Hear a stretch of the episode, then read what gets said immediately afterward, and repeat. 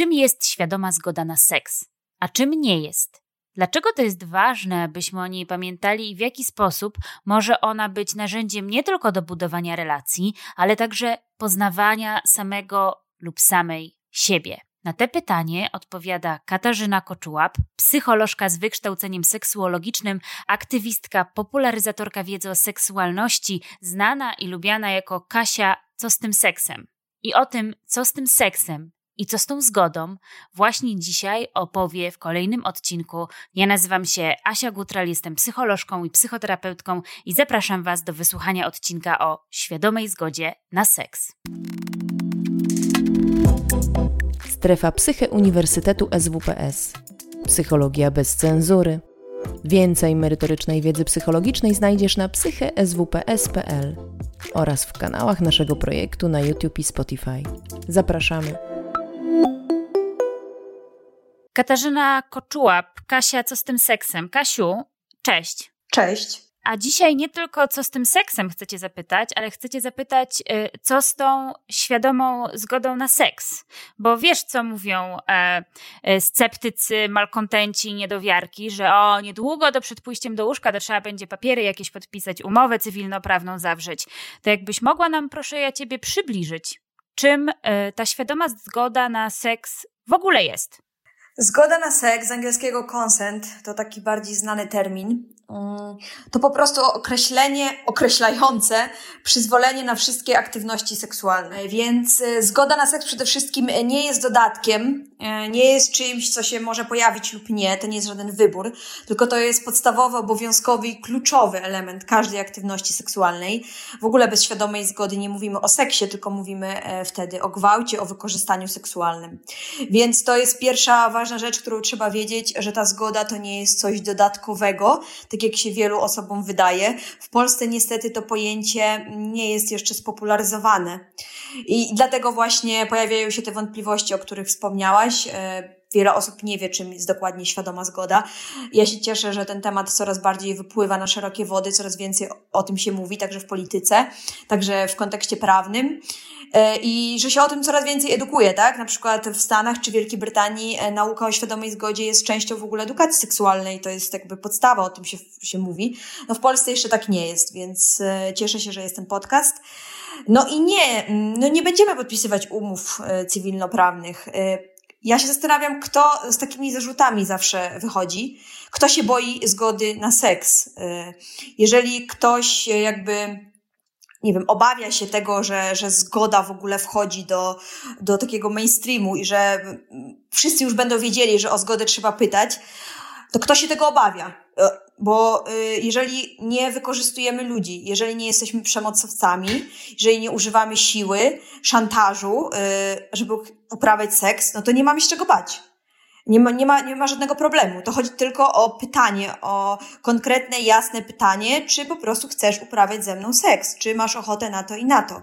Ja nie widzę tutaj nic kontrowersyjnego, ani nic, co miałoby zepsuć w jakikolwiek sposób stosunek seksualny. Poza tym yy, od razu trzeba powiedzieć, że nie ma nic ważniejszego, to znaczy spo, spontaniczność w seksie jest pewnie ważna dla wielu osób, ale nigdy nie jest ważniejsza od tego, żeby ktoś nie został wykorzystany seksualnie. Tutaj nie ma takiego, nie ma w ogóle symetryzmu. Tu nie możemy postawić na wadze z jednej strony spontaniczność, a z drugiej strony wykorzystanie seksualne. Także je, zgoda nie musi psuć absolutnie spontaniczności, nie musi psuć atmosfery. Zgoda może być e, jakby włączona w taki no, w taki tryb, jaki, w jakim ludzie się porozumiewają w kontekście aktywności seksualnej. Ona może być jakby włączona w, w sposób mówienia, może być e, tak, e, tak może być zapytana, jak osoby lubią i to może wszystko być w tej atmosferze. To może tak się wydarzyć, ale jakby nie musi, nie musi tak być. Jeżeli zgoda na, na seks ma popsuć atmosferę, to niech popsuje. Dlatego, że no, nie może, atmosfera w seksie nie jest ważniejsza od wykorzystania seksualnego, od tego, czy ktoś zostanie wykorzystany seksualnie. Jeszcze raz podkreślę, zgoda nie musi psuć atmosfery. Wiem, że u wielu osób absolutnie nie psuje. Wiem, że u wielu osób, e, niektóre osoby wręcz mówią, że zgoda jest seksowna dla nich bardzo, ale to nie jest najważniejsze, bo po prostu najważniejsze jest to, żeby nikt, absolutnie nikt nie został nigdy wykorzystany seksualnie. Oprócz samego słowa zgoda mamy jeszcze świadoma zgoda na seks. To co w tym przypadku oznacza świadoma? Yy, świadoma zgoda to naj, najkrócej mówiąc, najprościej mówiąc, jeśli ktoś nie jest w stanie powiedzieć tak, to znaczy nie. Czyli yy, po prostu wyrażenie zgody musi być świadome. Osoba, która wyraża zgodę na seks, nie może znajdować się yy, na przykład pod wpływem substancji psychoaktywnych, które sprawiają, że E, nie jest w stanie świadomie rozpoznać sytuacji. E, zgody na seks nie może wyrazić osoba, która jest nieprzytomna, która, nie wiem, leży w śpiączce na przykład. Wykorzystanie takiej nieświadomej e, osoby to jest po prostu gwałt, więc to jest właśnie ta świadomość, że osoba musi być świadoma, na co się zgadza i musi być po prostu w takim stanie świadomości. Jeżeli na przykład umawiamy się z kimś na seks, rozmawiamy sobie o tym, że chcemy uprawiać seks wieczorem po imprezie, idziemy na imprezę i na tej imprezie y, na przykład wypiliśmy dużo alkoholu i to sprawia, że jesteśmy zamroczeni i ledwo się trzymamy na nogach, to zgoda z rana, ta rozmowa z rana jest nie, już nie obowiązuje, bo osoba nie może powtórzyć teraz w tym stanie, w którym jest powtórnie, że się zgadza na seks i chce uprawiać seks, bo jest w tym momencie już nieświadoma i nie jest po prostu w, w stanie potwierdzić tej zgody, którą y, wyraziła rano to ja sobie myślę o tym, że wiemy, jak ta zgoda na seks powinna wyglądać, ale co nas blokuje przed tym, żeby o tej zgodzie po pierwsze mówić, a po drugie ją wyrażać. No mamy całą masę kulturowych, popkulturowych stereotypów dotyczących tego, jak seks wzniośle i romantycznie wygląda i nagle patrzymy sobie głęboko w oczy i wiemy, że to jest to, lecą iskry i serduszka i kolorowe tęcze. Natomiast w rzeczywistości wielu, wiele z nas ma takie przekonanie, że boi się o czymś powiedzieć, boi się odmówić, boi się postawić pewnej granicy przed na przykład eksperymentem w seksie, a wie, że bardzo na tym zależy partnerowi czy partnerce. W jaki sposób my się możemy komunikować, nawet nie tylko w kontekście zgody, ale w ogóle dyskutowania o naszych potrzebach, preferencjach? To oczywiście jest trudne, dlatego że nikt nas nie uczy rozmawiać o seksie, o seksualności. To są dla nas tematy trudne, nienaturalne. I pytanie o zgodę może się wydawać taką e, nienaturalną rzeczą na samym początku. I ja zdaję sobie z tego sprawę i rozumiem to, ale tak jak już mówiłam wcześniej, jakby to nie jest żadne usprawiedliwienie tego, żeby o zgodę nie pytać, żeby o zgodzie, o zgodzie nie mówić. My po prostu musimy zgodę ćwiczyć. E, ja bardzo polecam po prostu ćwiczenie, czyli stawanie przed lustrem i zadawanie pytań na głos. Czy chcesz uprawiać ze mną seks? Czy masz ochotę na to i na to? Nawet nazywanie konkretnych czynności. Czy masz ochotę na seks oralny? Czy jest ok, jeśli robię tobie to i to? Jeżeli my e, patrzymy na siebie w lustrze i wypowiadamy na głos te słowa, to tak jakby zaczynamy się oswajać. Te zdania zaczynają być dla nas coraz łatwiejsze, bo po prostu patrzymy na siebie, widzimy jak wyglądamy. To jest dla wielu osób stresujące. Dlatego takie ćwiczenia są super ważne. Takie ćwiczenia można też odbywać w parze na sucho, czyli po prostu porozmawiać ze sobą, e, zadawać sobie te pytania nawzajem w sytuacji absolutnie nieseksualnej. Można usiąść do siebie tyłem na początku i tak, żeby nie patrzeć sobie w oczy, tylko po prostu, żeby wypowiadać te zdania, żeby się e, z nimi oswoić, żeby się oswoić w ogóle z brzmieniem głosu. W ogóle taka rozmowa na temat zgody, nawet po prostu, że siadamy i rozmawiamy, czym jest dla ciebie zgoda na seks, e, jak, jak sobie wyobrażasz, że będzie dla ciebie fajnie, jak będę o to pytać. E, ustalmy sobie na przykład słowo bezpieczeństwa teraz. Po prostu porozmawianie w ogóle o tym temacie, poruszenie go poza sytuacją seksualną sprawia, że my się z tematem oswajamy. I to jest trudne, ale to jest absolutnie wykonalne, bo nie ma innego skutecznego sposobu niż pytanie o zgodę. Jakby nie ma takiego, nie ma innego sposobu, więc musimy się tego, tych pytań nauczyć.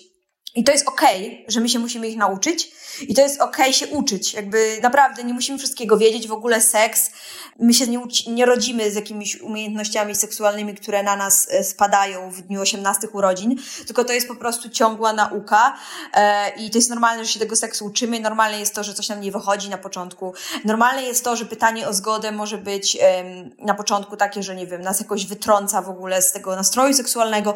No i trudno. I jeżeli tak się stanie, to po prostu przestajemy i myślimy sobie, no, no dobra, no coś nie poszło, jakoś nie jest tak jak trzeba, no to dzisiaj tego seksu nie będzie, nie wiem, obejrzyjmy film, jakby oswójmy się z tym, e, z tą frustracją, czy może z tym takim e, dyskomfortem, które, to wy, które wywołała ta rozmowa i spróbujemy następnym razem, tak? Jakby da, dawajmy sobie pozwolenie na to, jakby bądźmy wobec siebie wyrozumiali. Najważniejsze, że, mm, żeby ten temat w ogóle wprowadzić do relacji i do związku i tutaj mogę polecić od razu książkę Porozumienie bez przemocy Marszala Rosenberga. E, to jest świetna książka, która uczy nas e, w ogóle komunikacji, e, w takich codziennych sytuacjach, ale właśnie ona jest świetna dla nauki komunikacji w kontekście sytuacji seksualnych, bo w komunikacji mm, najważniejszy jest jakby komunikat ja. Czyli po prostu mówienie o swoich emocjach, o swoich odczuciach. Mówienie ja coś tam. Ja nie jestem gotowy, ja nie chcę tego, a nie zamiast po prostu od razu wychodzenie z takim ty nigdy czegoś tam, ty nie wiesz jak coś tam, tylko właśnie zaczynanie od komunikatu ja i to bardzo dużo zmienia.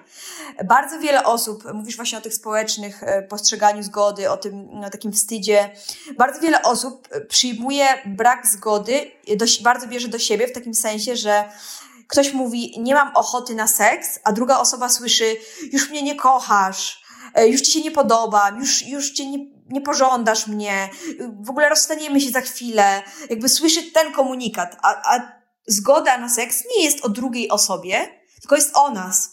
Mówi, mówi ja nie mam ochoty na seks, ja nie chcę tego, ja. To nie jest o tobie, o drugiej osobie. Yy, a właśnie a druga osoba często właśnie słyszy ten taki komunikat podskórny, że, że już mi się nie podobasz. I to jest też nasza praca do zrobienia, żebyśmy po prostu yy, słyszeli to, co faktycznie pada, zdania, które padają, a nie które my sobie wyobrażamy, że tak jest. I o tym też można porozmawiać wcześniej, tak? O tym też można mm, pogadać, żeby właśnie druga osoba nie odbierała tego jako, nie wiem, brak deklaracji miłości. Powiedziałaś taki ładny fragment o tym, że ten seks i umiejętności seksualne nie spadają na nas magicznym sposobem w wieku 18, 18 urodzin i musimy o tym seksie pogadać i się dogadać. Natomiast ja bym chciała jeszcze o ten krok wstecz się e, cofnąć, że my tę swoją własną seksualność musimy poznać, żeby móc o niej w ogóle rozmawiać, a jeszcze seksualności e, w związku partnerskim też uczymy się i budujemy jakiś kawałek wspólny, który nie dla każdej relacji będzie taki sam i o tym samym, w jaki sposób ja mogę rozpoznawać, uczyć się tego, co jest moje w seksie, co mi się podoba, bo wydaje mi się, że to też jest ważny element, który może wchodzić w skład tej świadomej zgody. Jasne, że tak. My po prostu często nie wiemy sami, co lubimy i co nam się podoba. No na pewno y, takie rzeczy, jak reaguje nasze ciało fizycznie, y, można sprawdzać w czasie masturbacji. Takiej masturbacji nastawionej na, y, na samomiłość, na samodotyk. Takiej bez masturbacji, bez, nawet bez nastawienia na cel, jakim może być orgazm czy satysfakcja, tylko po prostu na takie dotykanie się. Tu się dotknę, tam się dotknę i co mi to daje, jak się z tym czuję. Jakby uświadamianie sobie tego, taką świadomość mówię, mówię tutaj o takiej świadomej masturbacji, bardzo yy, o takim świadomym dotyku, że jak się dotykam tu, to co czuję? Czy na przykład czuję wstyd, czy czuję jakieś zahamowanie, czy właśnie czuję, że jest mi tu dobrze, że, że jest mi przyjemnie. My niestety mamy taką tendencję często, że inne rzeczy robimy w masturbacji, faktycznie te, które nam sprawiają przyjemność, a potem w seksie y, nie robimy już ich, bo się albo wstydzimy, albo nie umiemy zakomunikować partnerowi, y, albo y, nie wiem, stresujemy się, że na przykład nasze ciało będzie wyglądać nie tak, jakbyśmy chcieli, co w masturbacji często nie ma dla nas znaczenia, bo jesteśmy sami ze sobą, a w seksie już, już znaczenie dla nas ma. Więc jak najbardziej masturbacja. Bardzo polecam wszel, wszelki taki taniec intuicyjny, czyli po prostu tańczenie przed lustrem, poruszanie się, sprawdzanie jak, jak działa nasze ciało, jak się układa w różnych pozycjach, E, skanowanie ciała, tak zwany body scan, to jest świetna technika, która też po, pozwala nam rozpoznać, e, jak się czujemy z danymi częściami ciała. No i oczywiście ćwiczenia też w parze, czyli po prostu próbowanie różnych rzeczy, i od razu z takim pozwoleniem na przerywanie, bo zgoda na seks, co jest ważne, może być zawsze wycofana w każdym momencie. E, czyli po prostu jeżeli już na przykład jesteśmy w trakcie y, seksu i na przykład zaczyna się dziać jakiś jego element i my stwierdzamy, że o nie, to jest tutaj coś się źle czuję, przypomniało mi się coś, coś mi zabolało, cokolwiek, mam prawo powiedzieć nie, kończymy w tym momencie. Nieważne w jakim jesteśmy stadium. Kończymy w tym momencie, bo po prostu wycofuję swoją zgodę. Czy tak samo jest ważne to, że zgoda na seks musi być zgodą na każdy element y, seksu. Więc my na przykład właśnie możemy próbować, bo możemy na przykład wyrazić zgodę, nie wiem, na seks waginalny, ale już nie wyrażamy zgody na przykład na seks analny i on nie może się nagle, nie może być takiego płynnego przejścia, jeśli nigdy o tym wcześniej nie rozmawialiśmy i nie wyraziliśmy sobie na to zgody. Więc jak najbardziej możemy ćwiczyć różne rzeczy. Możemy sobie zrobić taki, taki dzień, że na przykład umawiamy się z partnerem, partnerką, że no, y, spróbujemy tego i tamtego i zobaczymy, jak nam jest z tym. I po prostu danie sobie takiego pozwolenia, ale to jest ważne, żeby wejść z taką otwartą głową w taki seks próbek, żeby zawsze, za każdym razem e, wiedzieć, że można się wycofać, że można nam się to nie spodobać. Musimy mieć to ustalone z drugą osobą, że na przykład, no, może mi się nie spodoba i co wtedy, jaka będzie twoja reakcja, więc, e, no, no, no po prostu ci się nie spodoba, to przerwiemy i przejdziemy dalej, tak? I to jest bardzo ważne, żeby takie rzeczy robić i oczywiście do tego warto mieć zaufaną osobę, z którą się czujemy bezpiecznie, z którą się czujemy dobrze. E, polecam kolejną rzecz, czyli książkę Agnieszki Szerzyńskiej Warsztaty Intymności, która po prostu uczy takiej komunikacji już właśnie w parze, jak po prostu tam są gotowe recepty na to, jak rozmawiać. Polecam karty dla par, są teraz jest bardzo dużo różnych takich kart dla par, na przykład e, Marlena Jaszczak e, na Instagramie Intymistka przygotowała takie karty zbliżenia, na których jest bodajże chyba 500 różnych pytań do takich wprowadzających rozmów, nie tylko o seksie, ale w ogóle o relacji. I to jest też super, bo my nie wiemy na przykład o co pytać. Ja dostaję, dostaję takie wiadomości, że ja nie wiem jak zacząć tą rozmowę, ja nie wiem w ogóle o co miałam zapytać, ja, ja nawet nie wiem jak mam co powiedzieć a jeżeli mamy już gotowe pytania, to jest łatwiej, tak? Bo po prostu jest gotowe pytanie i ty nawet nie wiedziałaś, że takie pytanie chciałabyś zadać drugiej osobie, ale okazuje się, że ktoś pomyślał za ciebie i takie pytanie jest ważne i dzięki temu się czegoś dowiesz, tak? Więc te, mm, polecam właśnie tak prowadzenie takich rozmów właśnie w formie takiej gry, właśnie kartami, czy czytania wspólnego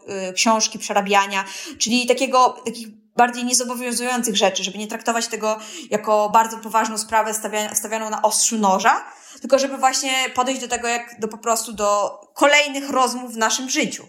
Tym razem rozmów o seksualności. Przygotowując się dzisiaj do spotkania e, z Tobą, e, oprócz oczywiście jakoś śledzenia Twoich e, kanałów, zajrzałam na różnego rodzaju fora i takie kanały, które mogłoby się wydawać są mocno sprzeczne z wartościami, które na przykład Ty promujesz.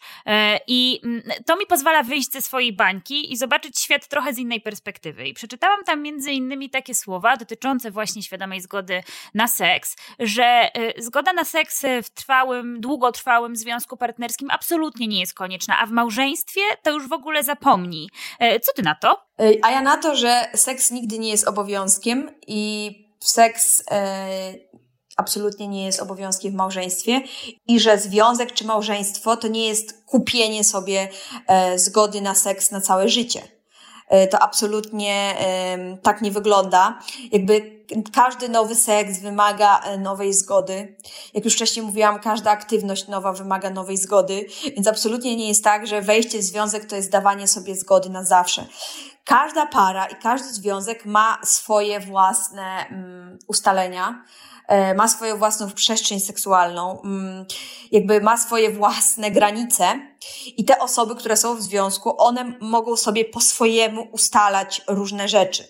Mogą sobie ustalać na przykład to, że e, jeżeli nie będą mieli ochoty na seks, to będą to komunikować, a w pozostałych przypadkach e, mają ochotę na seks że na przykład ustalają sobie słowo bezpieczeństwa i to słowo bezpieczeństwa e, im wystarcza.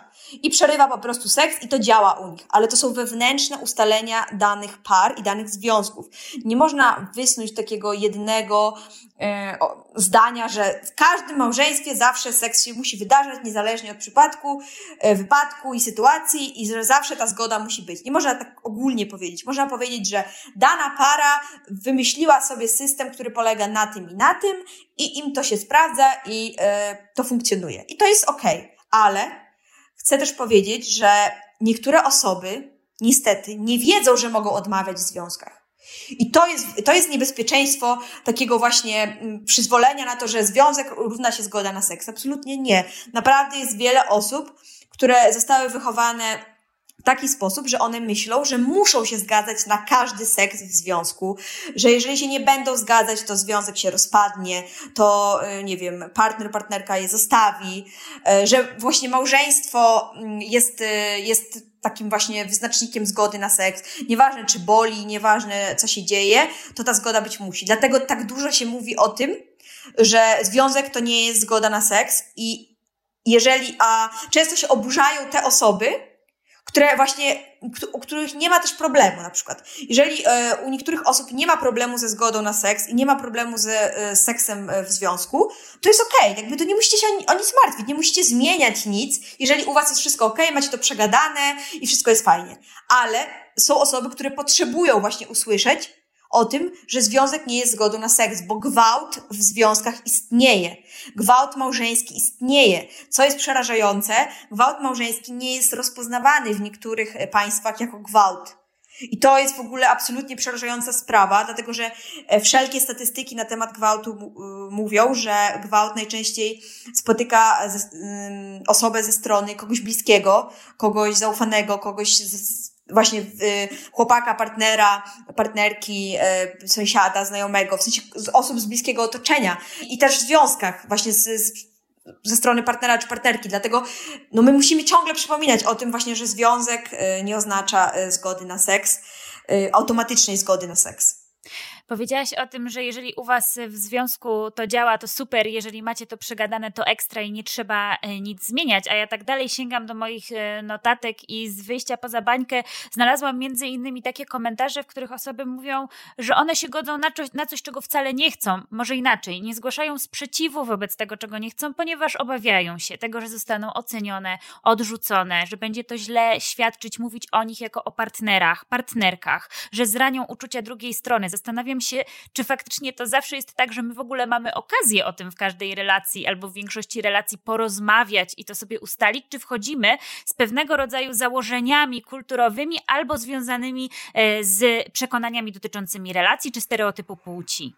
Oczywiście, że wchodzimy z przekonaniami, e, dlatego właśnie e, musimy ciągle powtarzać to, żeby osoby, które weszły z przekonaniem, że zawsze się muszą zgadzać na seks, usłyszały w końcu, że nie muszą się zawsze zgadzać. I my faktycznie wchodzimy z takimi e, założeniami, wchodzimy też z taką e, obawą, że właśnie nie godząc się na seks, to w jakiś sposób zrani drugą osobę. A druga osoba faktycznie może się czuć zraniona, dlatego że ona wiąże właśnie zgodę na seks z miłością na przykład i z zaangażowaniem w związek i nikt nikomu nie wytłumaczył, że mm, odmawianie Mm, seksu po prostu oznacza, że osoba nie ma ochoty na seks, a nie oznacza, że już cię nie kocha. Więc my po prostu musimy o tym wszyscy rozmawiać, bardzo dużo musimy o tym rozmawiać e, i takie na przykład e, akcje edukacyjne, czy jakieś kampanie, czy podcasty, książki na ten temat są ważne po to, żeby osoby niektóre po raz pierwszy usłyszały o tym, że mogą się nie zgadzać. Bo ja dostałam e, w swojej jakby w cudzysłowie karierze instagramowej bardzo dużo takich wiadomości, że ktoś usłyszał pierwszy raz, że on ma prawo się nie zgodzić na seks.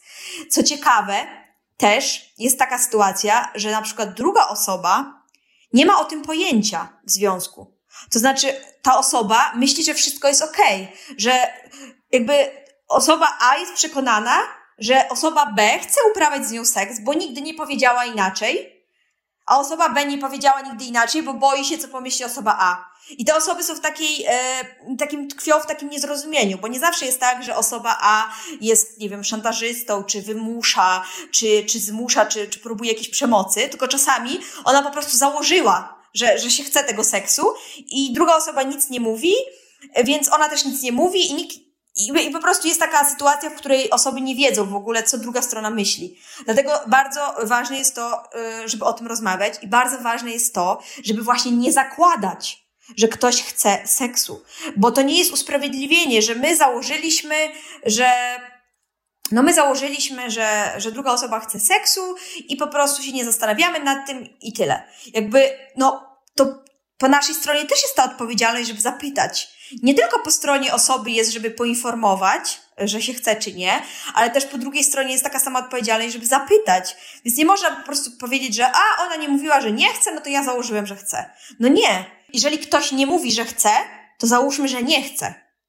Dla bezpieczeństwa i zapytajmy się, po prostu, dla bezpieczeństwa załóżmy, że no, skoro nie było tak, skoro nie było entuzjastycznej zgody, bo zgoda powinna być entuzjastyczna, oczywiście taki, na takim poziomie entuzjazmu, jaki dla nas jest naturalny, to nie musi być skakanie do góry i rzucanie się komuś na szyję, tylko każdy z nas ma jakąś tam swoją granicę entuzjazmu, jak, jaką wyraża, ale chodzi o to, żeby to było jasne i entuzjastyczne, że ta osoba chce uprawiać seks. Jeśli nie widzimy tego entuzjazmu, tej, tej, tej jasno wyrażonej zgody, to zapytajmy, na wszelki wypadek, nawet jeżeli jesteśmy prawie pewni, pewne, to i tak zapytajmy, czy e, jeżeli na przykład zaczęło się coś dziać, no to zapytajmy, czy chcesz kontynuować, czy, czy to jest ok dla ciebie, czy, czy możemy przyjść dalej na przykład, cokolwiek dla nas znaczy, mm, jakkolwiek mamy język seksualny, to, to oczywiście też zależy od danej, danych osób. I po prostu zapytajmy, upewniajmy się, bo naprawdę mm, nie jest warte ryzykowanie tego, że druga osoba w jakiś sposób poczuje się przymuszona do uprawiania seksu.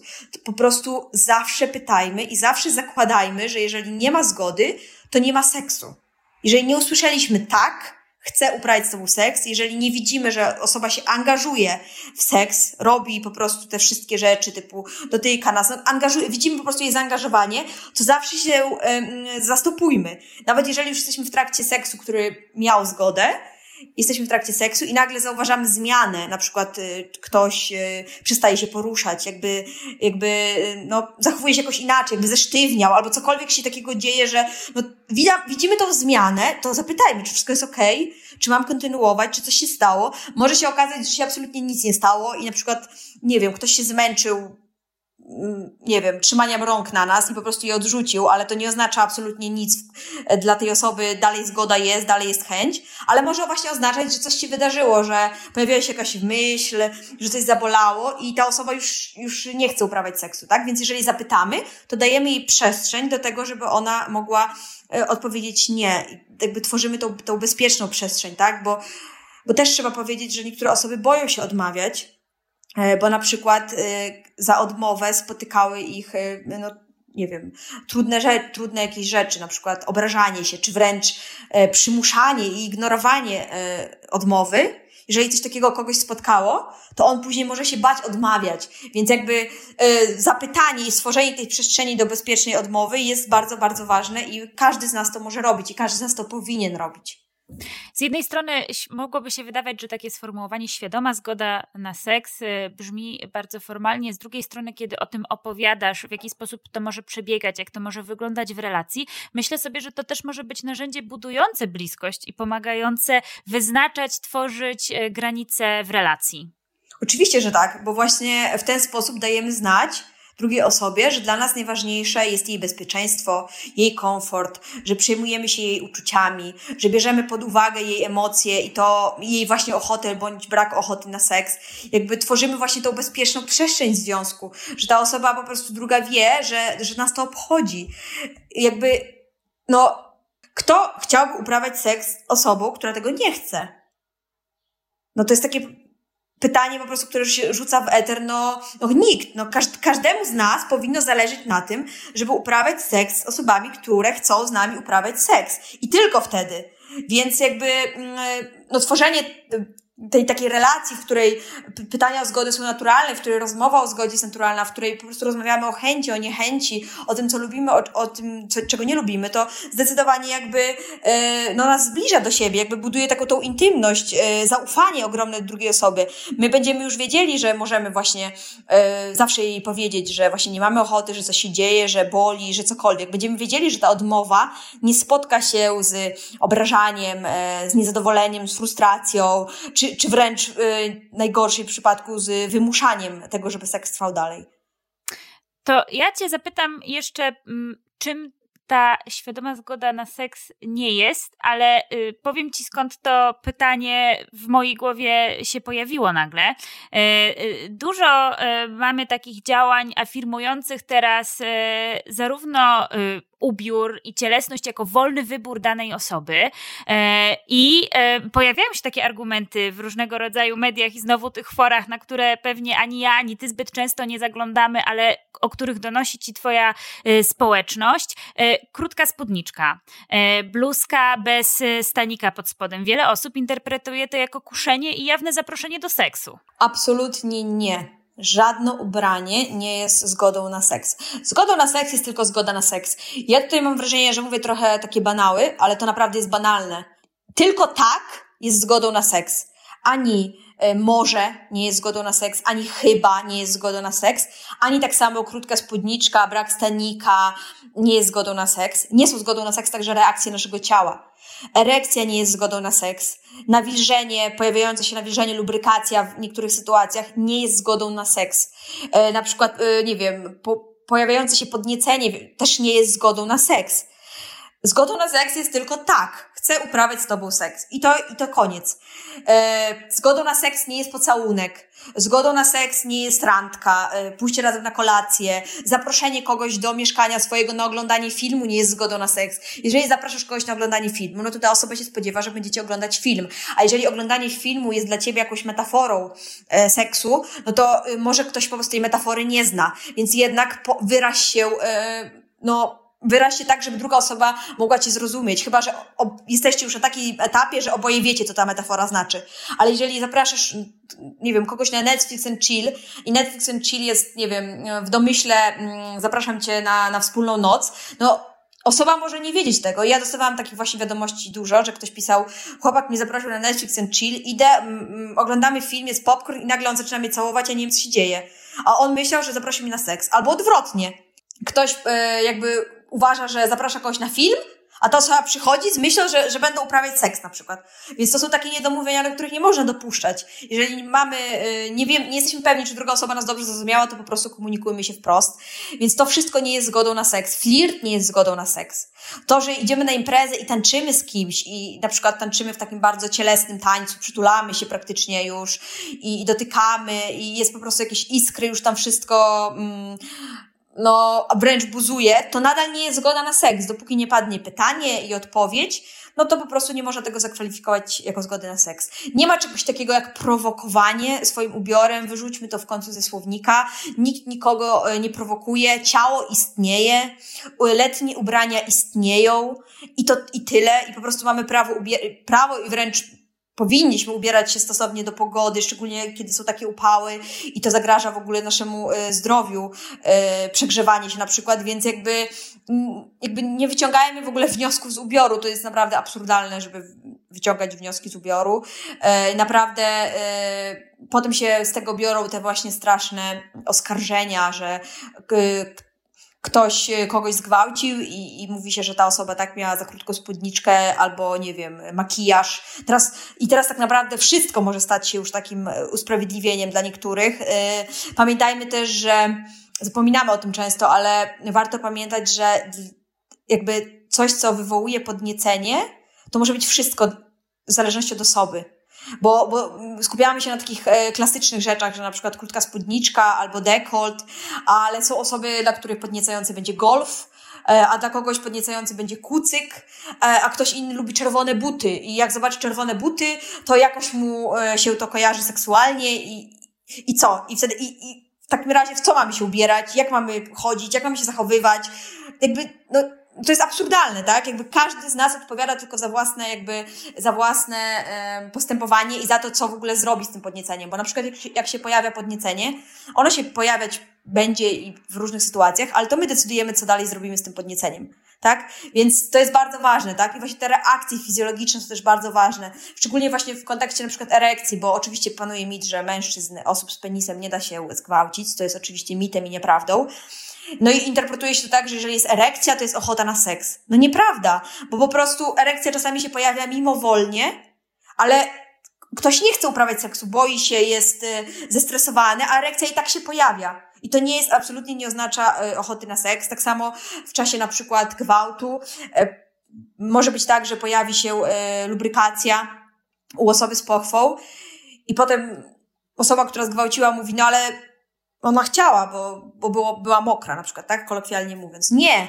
Jakby nasze fizjologiczne reakcje, które po prostu y, biorą się czasami, są czasami mimowolne albo po prostu się pojawiają, y, bo ciało działa tak jak ciało, fizjologia jest fizjologią, nie oznacza zgody na seks.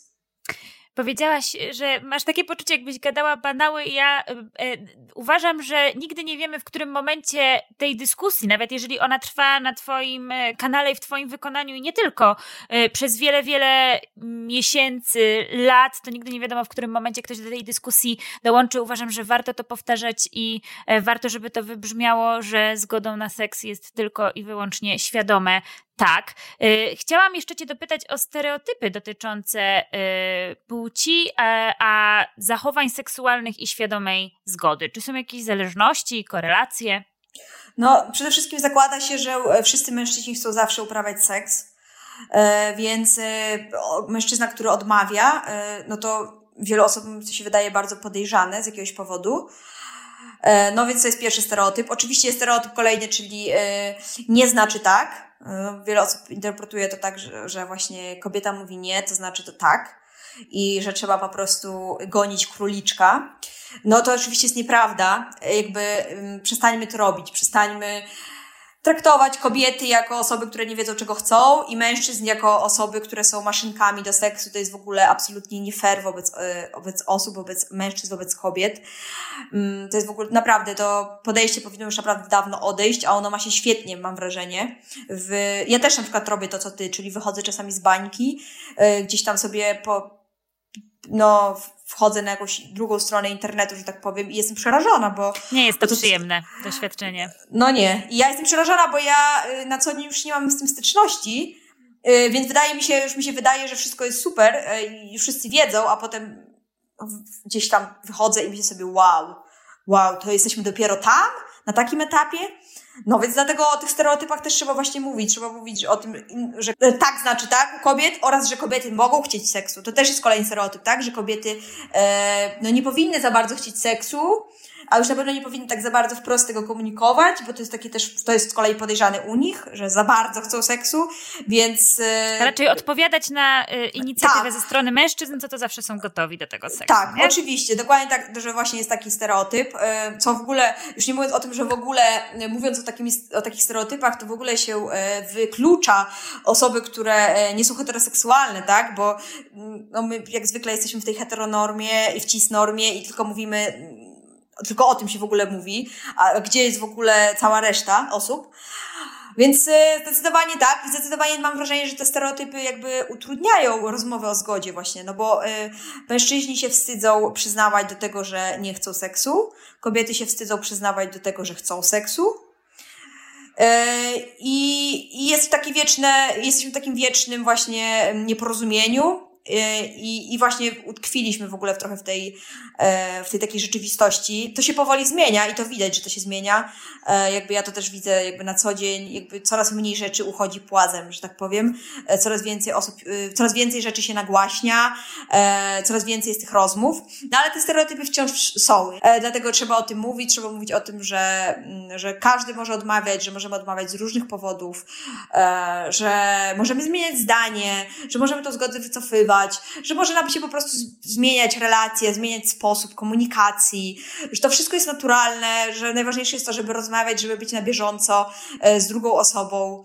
E, musimy pamiętać właśnie o tym, że mm, żeby e, też komunikować się z osobami, z którymi się na przykład umawiamy na jakiś niezobowiązujący seks, na tak zwany przygodny seks. Ja tam nie lubię słowa przypadkowy, dlatego że ten seks nie jest przypadkowy e, do końca, po prostu osoby się umawiają na niego i, i to jest po prostu dla nich jakiś tam niezobowiązujący seks, więc i wtedy też ta rozmowa musi się wydarzyć, tak? E, wiele osób właśnie do mnie pisze o tym, jak mam w ogóle porozmawiać na przykład o badaniach z nowo poznaną osobą albo o prezerwatywie, tak? Jak mam to zaproponować, bo to jest takie dziwne, jak mam powiedzieć, że chcę, żeby seks był w prezerwatywie.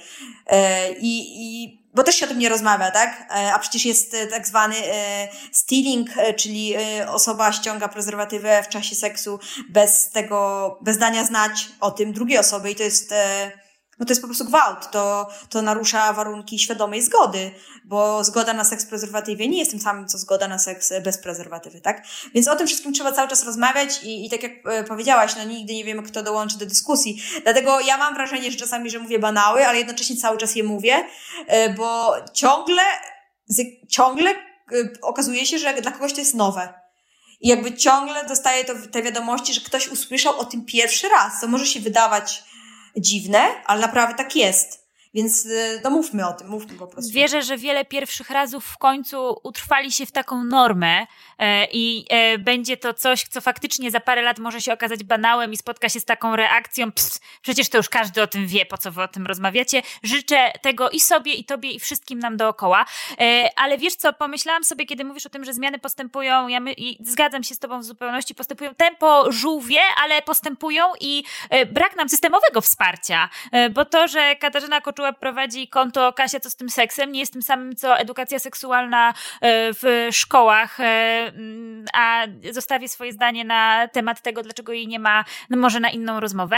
E, pomyślałam sobie o tym, że kiedy poruszane są tematy związane z seksem i seksualnością, to często występuje taka polaryzacja, czyli mamy zwolenników i nagle mamy osoby właśnie z tej drugiej strony internetu, które mówią, że o, będziemy musieli podpisać umowę przed pójściem do łóżka, a ja sobie myślę, że ta edukacja seksualna i ta świadomość świadoma zgoda jest w trosce o nas wszystkich i o zdrowie nas absolutnie wszystkich, nieważne po której stronie czego jesteśmy.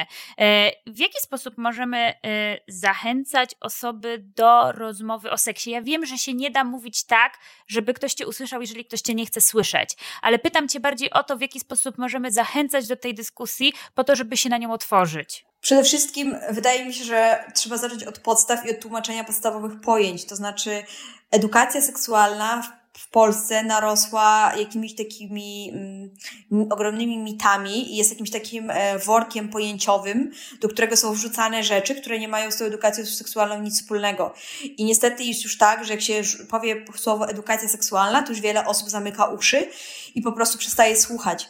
Więc jakby trzeba zacząć w ogóle od podstaw, od jakby odzyskania pojęcia edukacja seksualna i mówienia o tym, o czym ona naprawdę jest, że nie jest seksualizacją, e, że nie polega na nauce seksu, że ani na, nie wiem, prezentacji technik seksualnych. E, trzeba mówić o tym, że edukacja seksualna chroni, chroni dzieci, uczy właśnie dzieci odmawiania, uczy dzieci identyfikowania sytuacji zagrożenia, jeśli takie miałoby się wydarzyć, uczy dzieci dbania o, o swoje granice, uczy o zdrowiu, tak? Wszyscy chcemy, żeby, żebyśmy wszyscy byli zdrowi, tak mam, mam wrażenie, więc to, przekazuje wiedzę o infekcjach przenoszonych drogą płciową, o zabezpieczeniu przed ciążą i tak dalej, i tak dalej. Jakby trzeba odczarować w ogóle pojęcie edukacji seksualnej. No i ja się staram to robić, tak? Jakby nie wiem, na ile mi to wychodzi, ale czasami dostaję takie wiadomości, które y, są dla mnie bardzo wzruszające, czyli wiadomości od osób, które y, były absolutnie przeciwne, a, a teraz już nie są i już jakby zrozumiały, o czym to jest. I to, to mam, y, mam wrażenie działa. Po prostu jakby ciągłe i nieustające mówienie o tym, czym jest edukacja seksualna, mówienie o tej seksualności w taki odtabuizowany sposób, posługiwanie się nauką, przytaczaniem badań, przedstawianiem statystyk, e, jakby ciągłym takim tłumaczeniem, e, braniem pod uwagę tego, że ktoś może nie wiedzieć, branie pod uwagę tego, że nie wszyscy jesteśmy na tej samym poziomie rozmowy, branie pod uwagę tego, że nie, nie jakby, że są na przykład rodzice, którzy sami byli wychowywani całkiem inaczej i dla nich to może być nowe, dla nich to może być przerażające, więc zamiast ich wyśmiewać, zamiast okazywać im pogardę, zamiast po prostu odcinać ich od tego, bo są gdzieś tam zacofani czy cokolwiek, cokolwiek innego, to wręcz przeciwnie, włączać ich do rozmowy, zapraszać do szkół e, na, nie wiem, pogadankę z osobą, która miałaby na przykład przeprowadzać takie zajęcia, żeby oni mogli swoje wątpliwości powiedzieć, żeby mogli o tym porozmawiać, żeby mogli zapytać, jakby nie odcinanie ich od tego, dlatego że e, edukacja seksualna absolutnie powinna obejmować rodziców. Ona, ona musi być systemowa, dlatego że tak jak powiedziałaś, ja nie jestem w stanie dotrzeć do wszystkich osób i te wszystkie konta, które są, e, inne konta na ten temat też nie są w stanie dotrzeć do innych, do wszystkich osób. E, do tego nie każdy dziecko, nie każde dziecko ma rodziców, nie każde dziecko ma bezpieczną przestrzeń do rozmów w domu, dlatego nie możemy o takich dzieciach zapominać, dlatego edukacja seksualna absolutnie musi być też systemowo w szkołach, ale jak najbardziej wsparciem rodziców. Nawet te słynne zalecenia WHO które zostały tak e, szalenie zmanipulowane. E, w tych zaleceniach w przynajmniej trzech miejscach na samym początku przeczytamy o tym, jak to e, rodzice są ważną, ważną figurą w kontekście edukacji seksualnej i że edukacja seksualna musi być prowadzona z uwzględnieniem w ogóle rodziców i rozmów, rozmów z rodzicami, tak? Więc jakby, no, nie mam innego, nie mam innego sposobu niż po prostu takie cierpliwe, tłumacz, spokojne tłumaczenie, powtarzanie, no, staranie się po prostu jakby odmanipulowywać e, to wszystko, co, co jakoś tak w mainstreamie krąży. I to się czasem udaje, naprawdę czasami się to udaje, bo nie wszyscy mają złą wolę, naprawdę.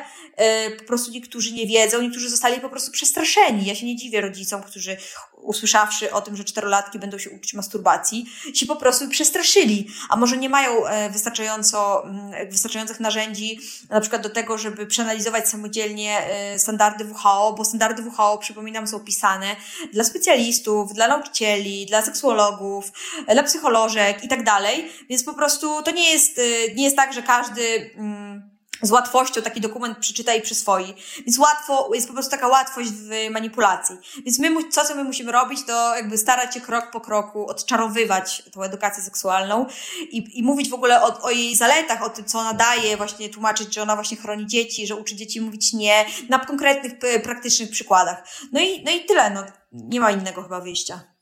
To przy y, konkretnych przykładach się zatrzymując na sekundę, y, rozmawiałyśmy o zgodzie na seks i podawałaś piękne przykłady o tym, jak można rozmawiać i upewniać się o to, czy ta zgoda nadal występuje. To w jaki sposób asertywnie odmawiać, jeżeli czujemy, że to nie jest to, czego na dany moment chcemy, potrzebujemy, na co mamy zgodę? Przede wszystkim trzeba e, używać tego komunikatu ja, o którym już e, mówiłam wcześniej, czyli mówić o sobie, o tym, że e, ja nie mam ochoty y, dzisiaj uprawiać seksu, y, to nie jest w ogóle, y, nie ma to związku z tobą, po prostu nie mam ochoty. Więc po prostu jakby bądźmy szczerzy, tak? Bądźmy szczerzy i mówmy, co się z nami dzieje, ale też dodam tutaj, że my nie mamy takiego obowiązku, bo to jest ważne, że nie jest pełnym komunikatem. To jest pełne zdanie. Nie. I w momencie powiedzenia nie, wszystko się powinno przerwać, zatrzymać i dopiero później jeżeli y, czujemy potrzebę wyjaśnień, to wyjaśniamy. Jeżeli druga osoba nam zada pytanie, dlaczego nie, a my chcemy wyjaśnić, to wyjaśniamy. Pamiętajmy o tym, że ta sytuacja może być trudna y, dla nas. Y, powiedzenie nie już może się wiązać z trudnością, z, z odwagą, dyskomfortem i my możemy nie być gotowi na wyjaśnienia w tym momencie. Może będziemy chcieli o tym porozmawiać jutro, pojutrze, wrócimy do tematu. Więc zanim w ogóle mm, wyjaśnienia, to pamiętajmy o tym, że wystarczy nie. Ale jeśli chcemy wyjaśniać, jeśli czujemy potrzebę, jeśli to dla nas jest ważne, żeby powiedzieć dlaczego nie, no to może być ważne szczególnie w kontekście długotrwałych relacji i związków, tak, że ludzie e, no, w związkach sobie chcą wyjaśniać, dlaczego pewne rzeczy się dzieją. No i wtedy właśnie mówimy o sobie, o tym, że nie mam ochoty, bo się rozproszyłam, bo się źle czuję, bo coś mnie zabolało. Yy, jest mi z tobą dobrze, wszystko jest super, ale po prostu dzisiaj nie jest ten dzień, dzisiaj chcę się poprzytulać, bo to też możemy właśnie mówić. Czasami e, mylimy potrzebę na przykład przytulenia z takiej samej bliskości e, z, z seksem. I na przykład zaczynamy uprawiać seks i czujemy, że to jednak nie była, nie była ta potrzeba.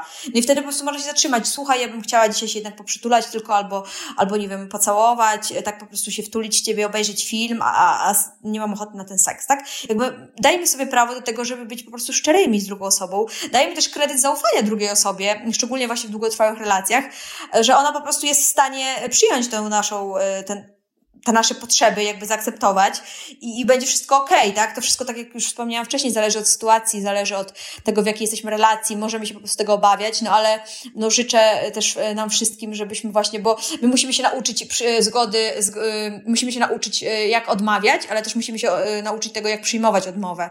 Właśnie musimy się nauczyć tego, żeby ta odmowa była przyjmowana natychmiast i żeby nie była ona przyjmowana w takim sensie, że to jest odrzucenie, bo mm, no po prostu mówienie nie mam ochoty na seks nie jest odrzuceniem człowieka, e, całkowicie odrzuceniem, wykreśleniem go z naszego życia. To jest po prostu w tym, o tym momencie.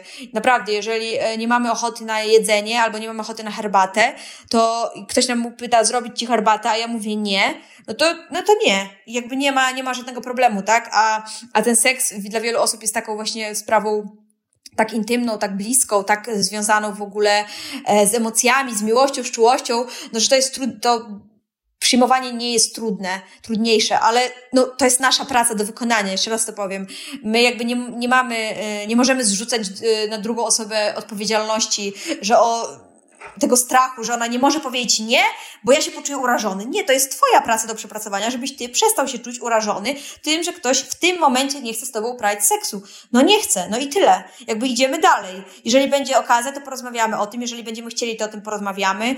Y, jeżeli druga osoba się poczuje, poczuje gotowość, żeby wyjaśnić swoje stanowisko, wyjaśnić to, dlaczego nie, co się w ogóle wydarzyło, to wyjaśni. I, i my też mamy, możemy jakby zakomunikować jakby to, że że jest mi trudno z tym, bo nie wiem dlaczego e, nie chcesz, e, już na przykład po czasie. E, i możemy o tym porozmawiać, daję Ci tylko znać, że chciałabym, chciałabym o tym porozmawiać, jeżeli się czujesz gotowy na taką rozmowę, to, to byłoby fajnie, żeby, żebyśmy o tym porozmawiali, bo to jest dla mnie ważne, może będę umiał, mógł zrobić coś inaczej, może coś źle zrobiłem, jeżeli coś źle zrobiłem, to proszę daj mi znać, jestem gotowy jakby to przyjąć. Jeżeli nie chcesz wyjaśnić, to okay, ale jakby jeżeli ja tu jestem, jeżeli uznasz, że, że chcesz o tym porozmawiać, ja chętnie o tym porozmawiam, tak? Jakby, no, jakby starajmy się właśnie z taką otwartością i wyrozumiałością podchodzić do siebie e, nawzajem i, i to jest chyba jedyny taki przykład, e, coś, co możemy zrobić po prostu. Po prostu podchodzić do siebie, do siebie z wyrozumiałością i, i jakby, no, ustalić jakoś sobie te granice i dbać po prostu o nie e, nawzajem. I tą wyrozumiałością, uważnością i czułością chciałabym zakończyć dzisiejszą rozmowę. Moim i waszym gościem była Kasia Koczułap, e, która od lat w internecie wyjaśnia, co z tym seksem. Kasiu, dzięki Ci bardzo za to, że byłaś z nami.